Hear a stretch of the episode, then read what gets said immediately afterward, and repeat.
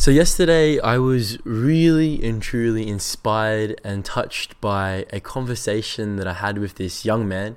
Um, just turned 18, just graduated from high school. And he was sharing with me about his passion and love for music um, and the things he does there and his, his inspirations around it. And it really and truly touched my heart.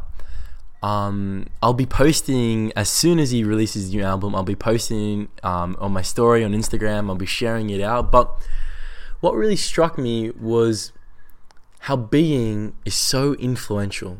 Who you are being, the kind of being you bring to the the world. And what I mean by being is what's in your consciousness, what's in your heart, what's in your mind.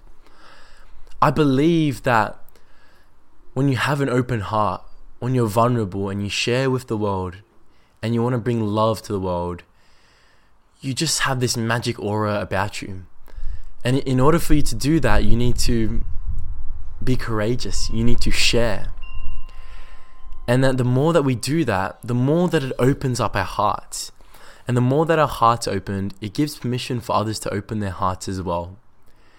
And that no matter the hurt you've been through, no matter the things that have happened, no matter if you've ever felt discouraged, to keep opening your heart and know that on your journey towards your dreams and on your journey towards your destination, that each step of the way you're impacting someone.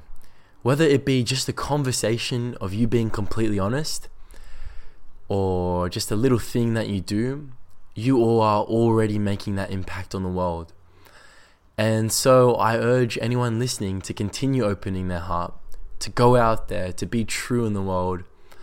And I want to thank you, and you know who you are, you're probably listening now, for being who you are. And I'll be following your career very closely, and I'm excited to see where things will go. Peace.